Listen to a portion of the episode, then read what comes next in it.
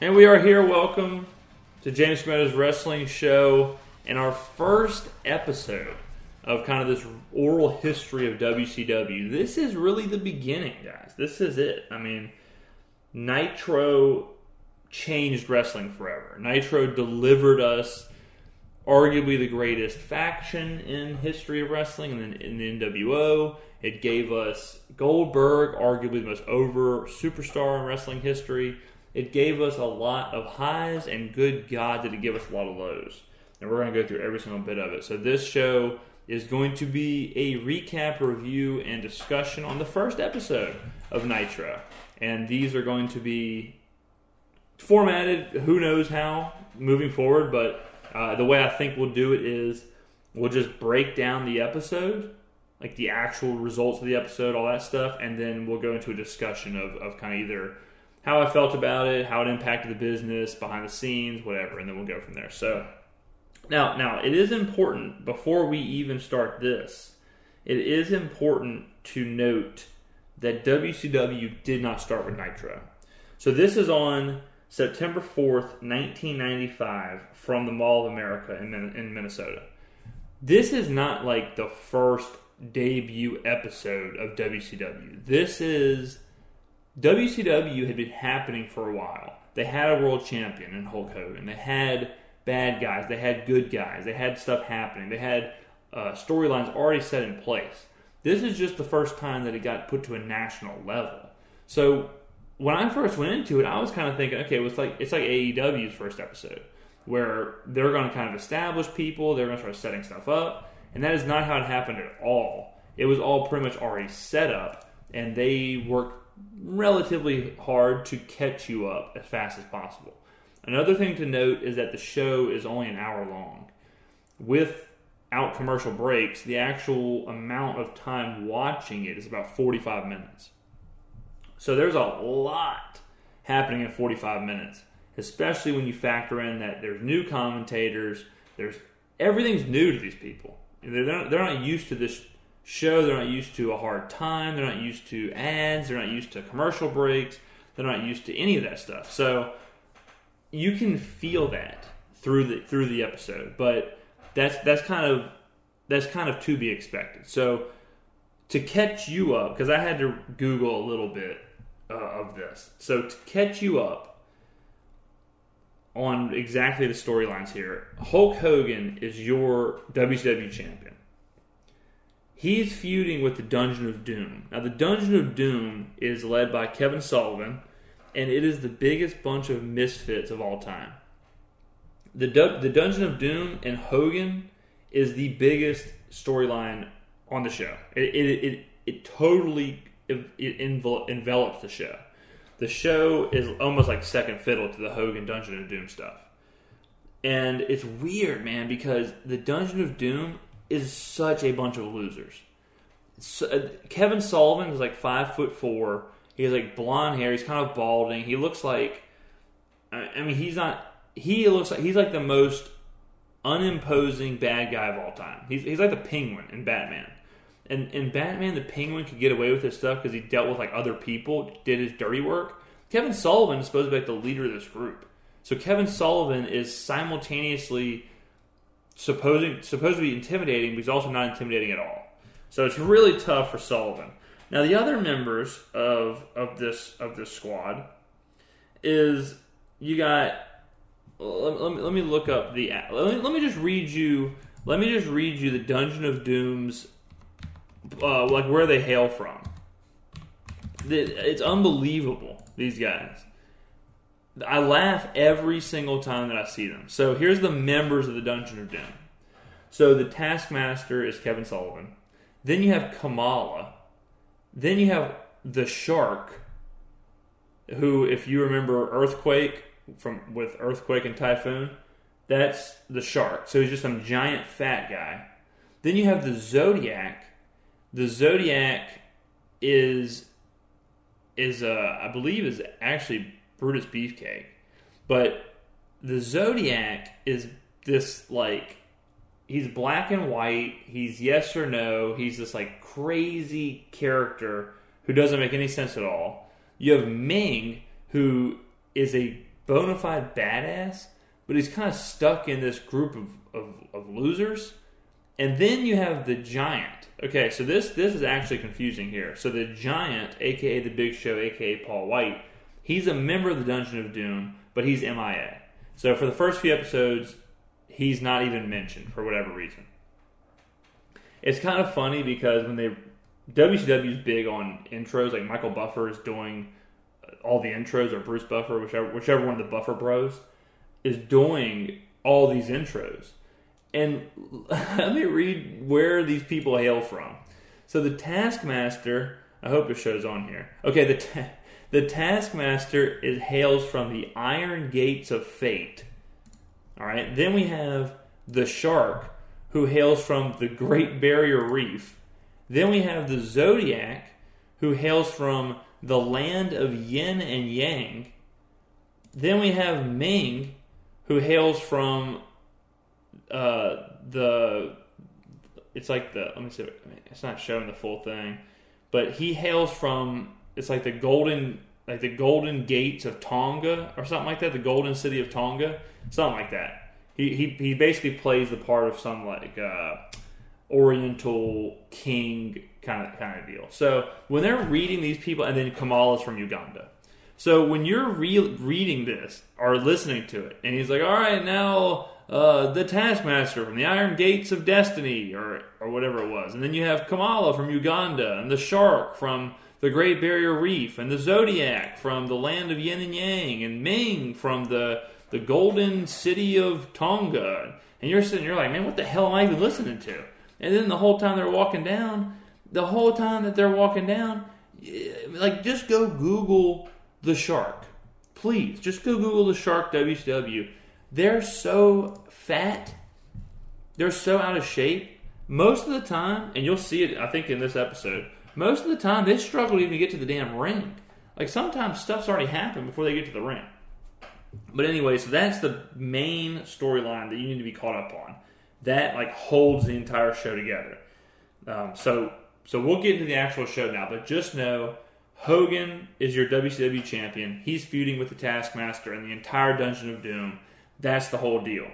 And we're leading up into their first pay per view, which is Fall Brawl.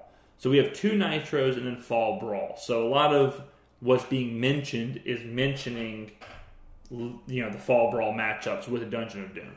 Something else that I want to talk about before we'll, we'll do it after after the after the recap. So here's the show. So the first ever Nitro the debut from the Mall of America in Minnesota.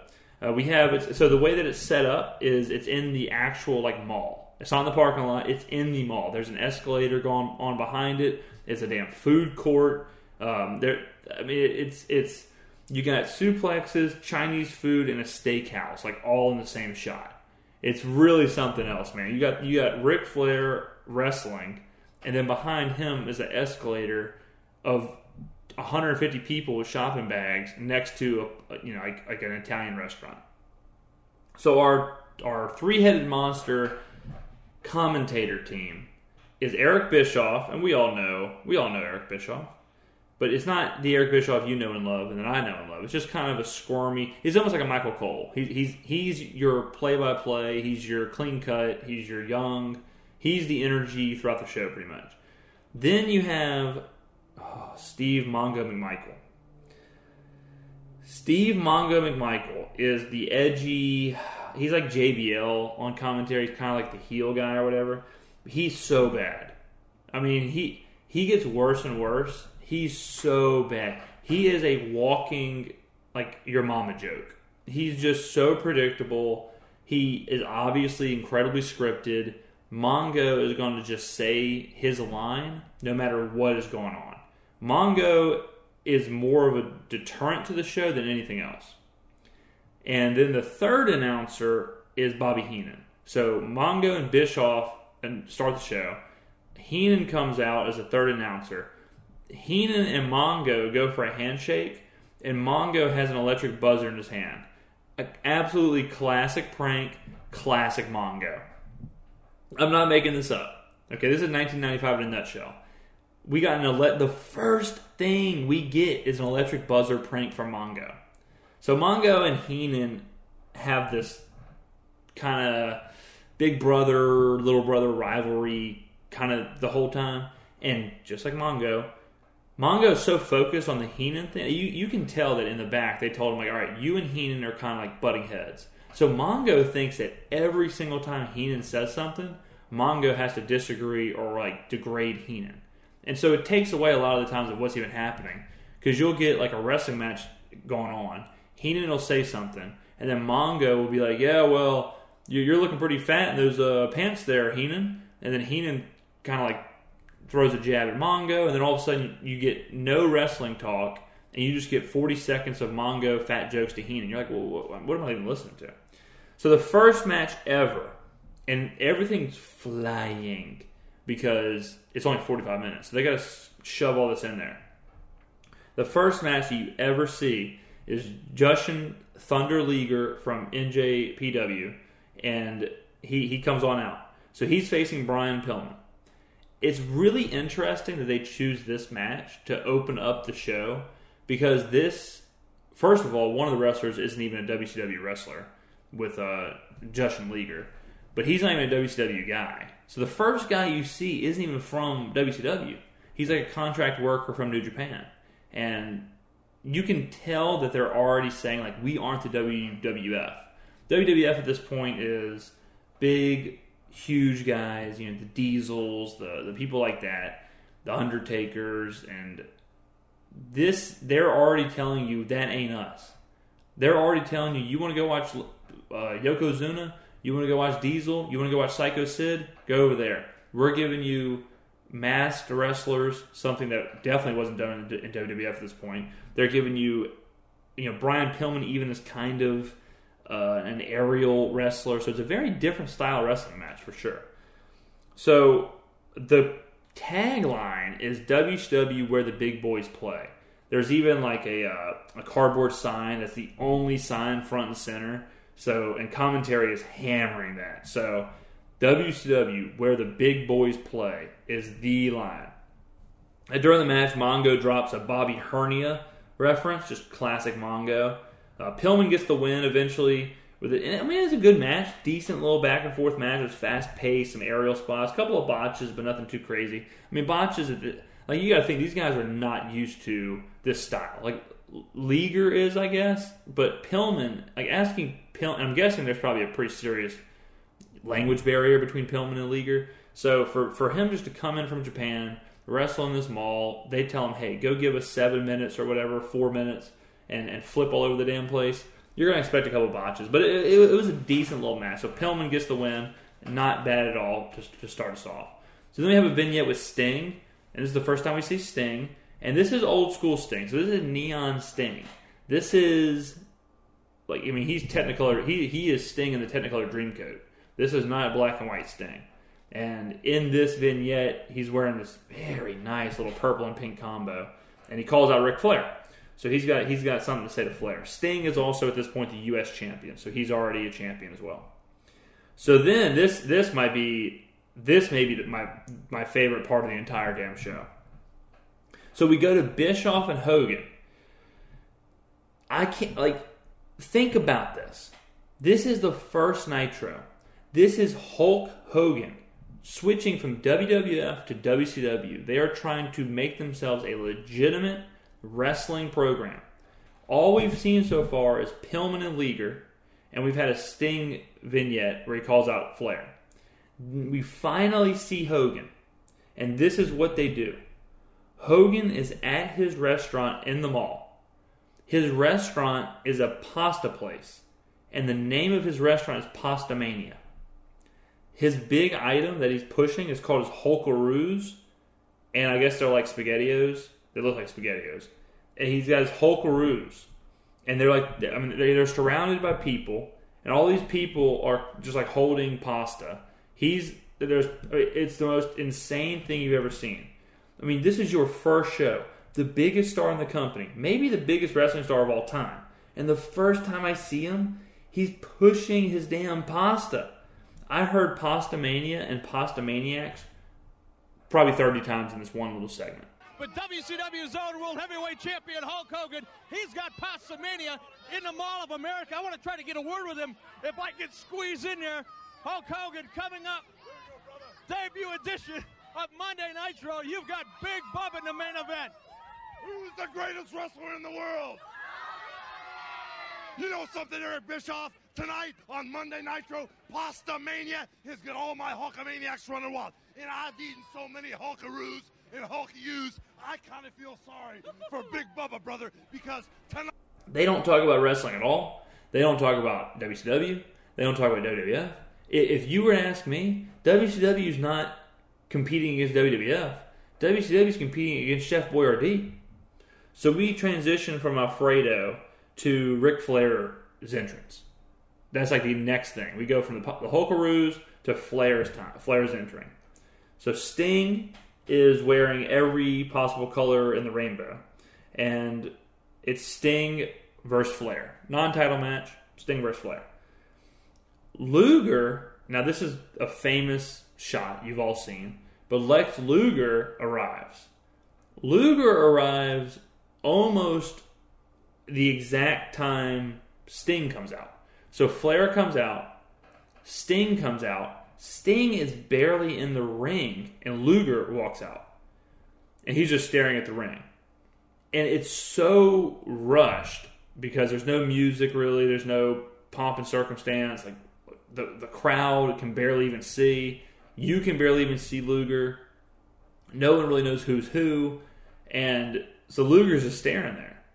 And a note is that they announced Flair as an 11 time champion. And it's always interesting to hear that. You hear an 11 time champ, Ric Flair. And we, you know, we all know there's five more coming. But so Luger just walks out, and Luger doesn't stay there for the whole time. So Luger just kind of comes out. They kind of mention, like, what is he doing here? Get him the hell out of here. And then Luger turns around and just goes back to, to the locker room. Very weird.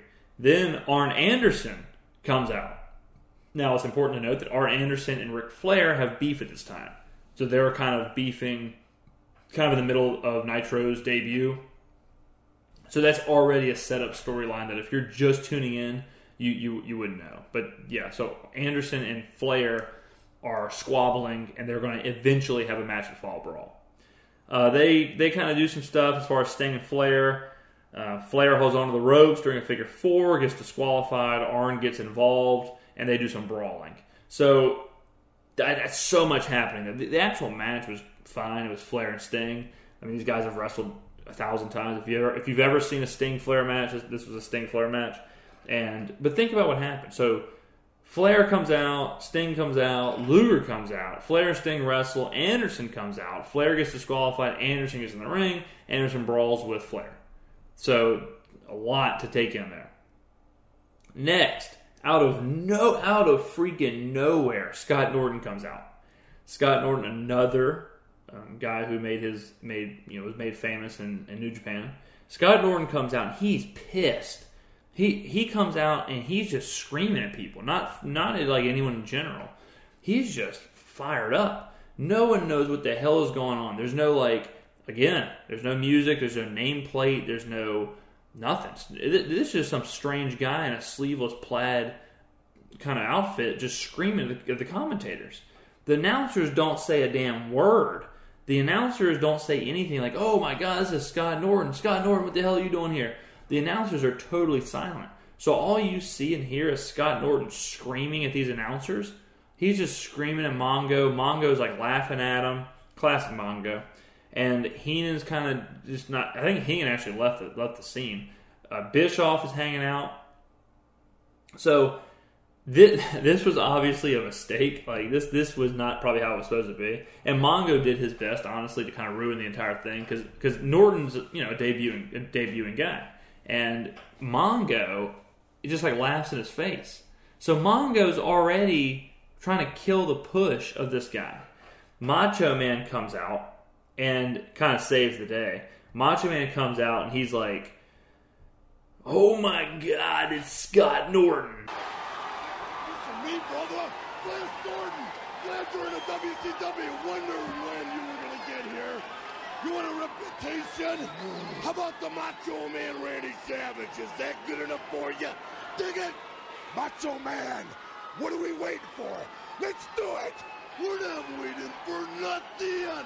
Let's do it right now! Come on! No, hey, wait! That's the first time we ever hear who is who this is. If you don't watch, if you're if at this point you're not watching New Japan, you have no clue who this is. And thank God for the Macho Man. He it's kind of funny because when he comes out, he's like, "Look who it is, Scott Norton from New Japan Pro Wrestling." Like he does his best to give us a very brief, um, a very brief bio there. So Macho comes out and he he tells us all this about Norton. Then Ma- Macho says that he wants a match. So Macho wants a match with Norton. Bischoff stops the whole thing, and Bischoff says they can't do that because it's not signed. This is still back in the day when everything's getting signed with the commissioner and all that stuff. So he, so Bischoff, so now it's a, it's a scrum. Okay, it's a scrum now. So imagine Bischoff in the middle of Norton and Macho Man. There's security everywhere. Macho Man and Norton want a wrestling match, but Bischoff won't allow it because Bischoff says the commissioner won't allow it. In the middle of the scrum, Bischoff is holding a microphone, and Bischoff transitions to a video package announcing that Sabu is coming to Nitro. Norton is still on the screen, screaming at Macho Man, and Bischoff has his back to them and is facing the camera, and he's like, "Oh man, check this out! Next week on Nitro, Sabu, Sabu's debuting, and Norton and Macho are going after it." I mean, th- this is rushed. Like you talk about rushed. This is rushed. This this this is probably the biggest like screw up of of the entire show. Where you're watching, you're like, man, what the hell am I even looking at? Because there's just so much happening, and it, it was all just so bad. So we get a Sabu package, then we get another package with Mr. Wall Street, aka Mike Rotunda, aka IRS. So it's just a back, like a back, like a pre-filmed, uh, like a pre-filmed little video package there where he's announcing himself. Now he's Mr. Wall Street is Ted DiBiase. He even does like a laugh. He's got he's just a rich guy, Wall Street guy, made tons of money, and he's also a wrestler or something. So it's it's kind of cool though. He makes a little reference to the IRS. He says, "I'm sure the IRS is going to be watching me," which cheeky little reference since he was the IRS in the WWF. So there's that. So we move on from that to our main event. So our main event is Big Bubba Rogers, aka the Big Boss Man and he's out to face the leader of the Pasta World Order, the leader of the freaking Pasta Maniacs, Hulk Hogan. So Hogan has the. I'll give Hogan this. Hogan has the crowd absolutely losing their freaking mind. It's either Hogan or all the carbs they just had. I, am not really sure, but unbelievable. I mean, this guy. Look, you can't deny what it is. I mean, Hogan Hogan had he, if he was running for president at this point, he he would have won Minnesota for sure. Um, during this little opening, we hear that next week Norton versus Macho Man has been signed. I can't I can't wait. So we get Norton Macho Man. Let's go. Uh, Boss Man. I'll, t- I'll, tell you this about Boss Man or um, Big Bubba Rogers. He's unbelievable. He's so damn good. He's so athletic. I mean, he he really kind of carries this match. He's so I don't know if him and Hogan just had really good chemistry or if he was just a good, good working partner for Hogan or whatever, but he he was so good. He was so agile. He was huge. He was strong. He was quick. Boss man was was, was great. Um, Hogan gets the win in classic Hogan fashion. He boots, he leg drops, he hulks up, he, he wins. So easy little victory there. Now Sullivan and the Dungeon of Doom these jabronis come to the ring. Now, they come to the ring, and like I said earlier, I literally Luger is out there before the entire Dungeon of Doom is there. Luger beat Shark to the ring. Luger is in the ring saving Hogan before Shark can get his big ass dorsal fin down there. It's so embarrassing to watch. So Luger then uh, Sting and Savage come down. So now we have Luger, Sting, Savage, Hogan against the Dungeon of Doom. Hulk, Hulk is pissed. Hulk is absolutely livid at this point. This is the first time that he's seen Luger, This is the first time that he it really is like brought into all this. He just got jumped by the Dungeon of Doom. Half these guys are wearing face paint. They're disgusting. So Hulk, Hulk is not happy. Hulk, what he what he really needs is a bowl of damn Hulkaroos. But so they do a little promo. It's Mean Gene, uh, the Hulk, the Pasta Maniacs, and the the Dungeon of Doom is out at this point. And Hulk is basically saying like, "What the hell are you doing here, Luger?" Luger is trying to explain why he's there. He's not doing a great job of it. Savage and Sting just kind of bouncing around. So they they they go back and say like WCW is the major leagues. WCW Luger's saying, "Hey, I want to be here because I want to be facing the best." A couple shots at WWF, a little bit of column A, a little bit of column B. Next Monday, uh, this this comes out of nowhere. Next Monday, Luger or Luger asks Hulk for a title shot. Hulk tells him, "I'll give you a damn title shot next Monday." So now everything. I mean, hey, if we're rushing, let's rush everything. So we go through this whole show. Boom, Luger debuts, and then bam, he's got a damn title shot next week. So next week in Miami, we're getting Luger v Hogan for the world title. Crazy stuff. And that's the show. And then they, they, they bounce out of there. So, I mean, it was super rushed, and they really probably didn't need to have certain matches. To, to be honest, like they didn't need to have Flair Sting. On one hand, I guess you do, because on one hand, I guess you do need to have, you need to show off who you have. You need to show off, hey, we have Sting and Flair, so let's have Sting and Flair wrestle. But maybe not have, like, there's just so much packed in there. I mean, just from vignettes, you know, we get Norton debut, Wall Street package, Sabu package. That's three packages. Then you got the Pillman Liger match. Then you have the Hogan Bossman match. You have Flair Sting match. You have the Norton Macho Man run in.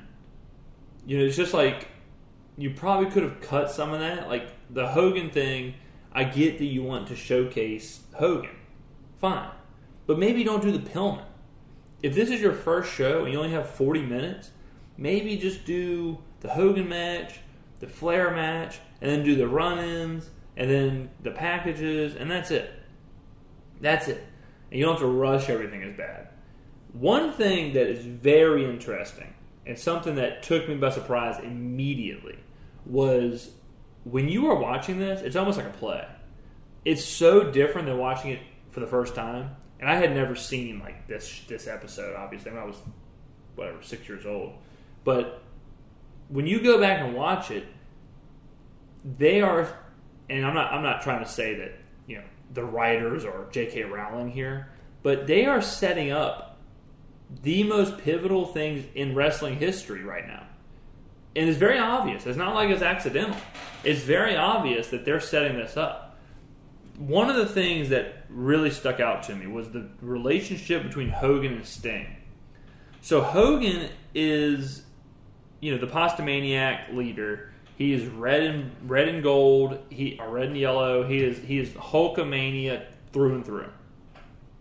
Luger coming out kind of throws Hogan for a loop, and Luger has Hogan questioning kind of loyalties. Sting, Neon Sting, happy boy, smiling faces Sting, is the guy who's holding it all together. So he is the guy who's telling Hogan, hey, dude, you can trust us, brother. You can trust us. I'm your boy. If this is a TV show or a movie or something, Sting is basically playing the second fiddle. He, he's kind of the, he's the Kenickie, if you ever seen Grease. Hogan's John Travolta, and Sting is Kinnick. He, he's the guy who it's like, he's ju- he's almost on the level of Hogan, but he's not quite there yet. But a lot of fans probably like him more than Hogan. But they're but they're buds, they're BFFs, they're boys, they're boys. If Hogan was getting married after this Nitro, Sting would probably be his best man. And Savage is kind of the guy who is the prickly, untrusting. He he is way more abrasive to Luger than Sting is. Sting is the guy telling Hogan, "Look, dude, just trust us, brother." Just trust us. Trust Luger. Let let him let see what he's got to say. And when you know what's coming, what's coming is Hogan turning into Hollywood Hulk Hogan. You understand then why Sting reacted the way he reacted. you understand that Sting had to go this crow thing. He had to go into black and white Sting. And then when Hogan creates the NWO, no wonder Sting was so obsessed with getting rid of the NWO. No wonder Sting was hell bent on ridding WCW of the NWO. Because Sting was the one that was most burnt. Sting was the one that was upset. His best friend basically turned his back on him and sold him sold him up the river along with Savage and everybody else. Sting I mean, it's very poetic the way that WCW did this and the way that the storyline at least is playing out. Hogan you would not notice back then, but Hogan reacts to Luger and he reacts to the group and he has a little bit of a little bit of this darkness to him where in his eyes you can see that he's kind of thinking twisted thoughts i guess. He, he's not he's not the he's not reacting as pure as you would expect hulk hogan the hulkamania the hulkaroos you know the pasta. He's not reacting how you would expect that character to react. And that's something that really made me appreciate what i was watching. Because it could have just been you know classic whatever classic hogan classic everybody but and, and this may it may have been an accident. It may absolutely it may have been an accident. But they are really, really, really laying the seeds for Hogan, the NWO, all that stuff. Now, I have no clue how far along this was. I have no clue how far along the writing was. You know, did Bischoff know he would be who he was? Did he know who Hogan was? Or who he would be. Did the was the NWO really kind of created at this point already? Was the Sting gimmick already kind of created already? I, am not sure because right now you're it's almost like a smokescreen. You're getting the smokescreen of Dungeon of Doom with the this group of misfits. Then you have the smokescreen of Hogan defending his title against Luger. But really, it's all a diversion for Hogan turning. I mean, it's the ultimate M. Night Shyamalan twist. I'm sitting here worried about Kamala. I'm sitting here worried about the shark from the Great Barrier Reef. And then I'm worried about Luger getting the title shot when all we really should be worried about is Hogan. But no one's worried about Hogan. So it's actually kind of brilliant writing. And I can't wait to see. At this point, I can't wait to see the turn. Because I, I know, obviously, because I'm from the future, but I know that every single thing we're watching, Flair, I mean, uh, Savage, well, I guess Flair, because Flair and Sting's whole thing, but Savage, directly, Savage, Sting, Luger, Hogan, all in the ring at the end of this episode. All of them will be incredibly impacted by Hogan's turn. And it's coming. It's coming real soon. So these huge characters are about to take an enormous step in a, in a different direction than how they're being presented on the very first show. Again, I can't stress this enough. This show, this, the idea that, okay, we're starting a whole new thing, we're starting a brand new federation, and the biggest star in wrestling history, we got him. He's our, he's our dude the big coup. We got him from WWF. And what are we going to do with him? We're going to turn him heel and start a whole new faction called the NWO. And that's going to be the backbone of WCW. The it, it's I don't want to be over dramatic, but the genius that it took to do that is second to none it's so so awesome to see or to you know what eventually will be this whole arc. It's like biblical. It's like a biblical story what they did with Hulk Hogan, and uh, I, I really can't wait for it. The show was fine. I mean, as far as a review, I'm not I'm not going to do like five star match. I'm not going to do match reviews. If I match reviewed every single review, like at that point, what what am I even doing? If I just usher out three star a three star review for you know Disco Inferno versus Horace Hogan. So I'm not I'm not gonna I'm not gonna go full Meltzer on you here, but uh, you know the, the, the the program was fine. It was I, I would say the biggest issue with the show was the actual technical stuff. The commentators, just the timing of the show, the 40 minutes, the you know, that everything was rushed. The setting is also really hard. They, they can't control anything. They're doing it in, the, in a mall food court. So it's not like it's not like they're in an arena where they can kind of control the Titantron, they can control the ramp, they can control the walkway.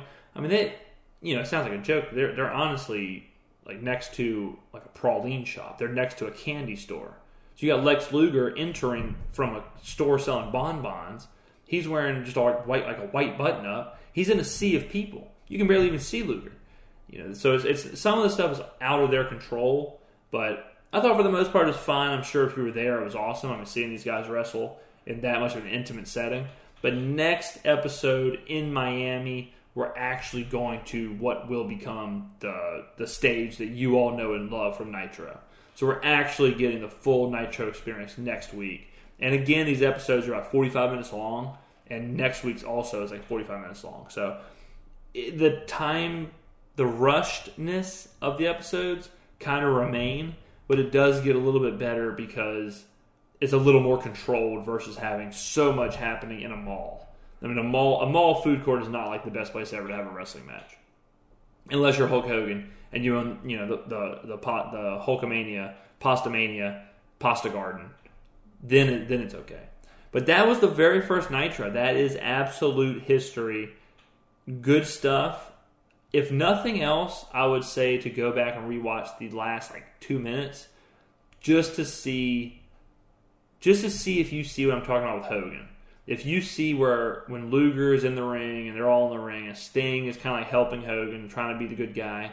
If you can see what I saw in Hogan's eyes, and when you know what's coming, that final two minutes is very telling. But that is the first episode of our oral history of WCW. Please, guys, go ahead and follow me on socials and let me know what you think. If any formatting needs to change or what you liked, what you didn't like, all that stuff. Uh, you can find me on Instagram and Twitter at James underscore Skrmetta, S K R M E T T A. Uh, these podcasts right here, the audio version will be available anywhere podcasts are published, and also you can find the video version on YouTube. Find James Skrmetta on wrestling on YouTube. So thank you for listening, guys. I will see you next week live in Miami.